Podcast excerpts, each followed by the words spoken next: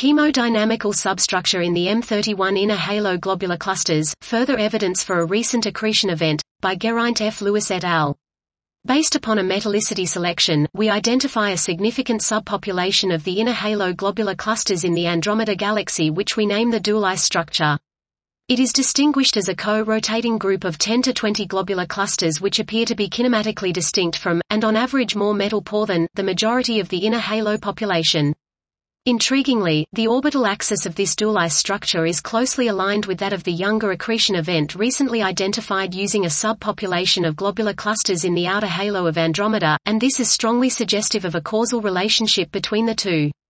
If this connection is confirmed, a natural explanation for the kinematics of the globular clusters in the Dulais structure is that they trace the accretion of a substantial progenitor 10 to the power of 11 m Sun into the halo of Andromeda during the last few billion years, that may have occurred as part of a larger group infall.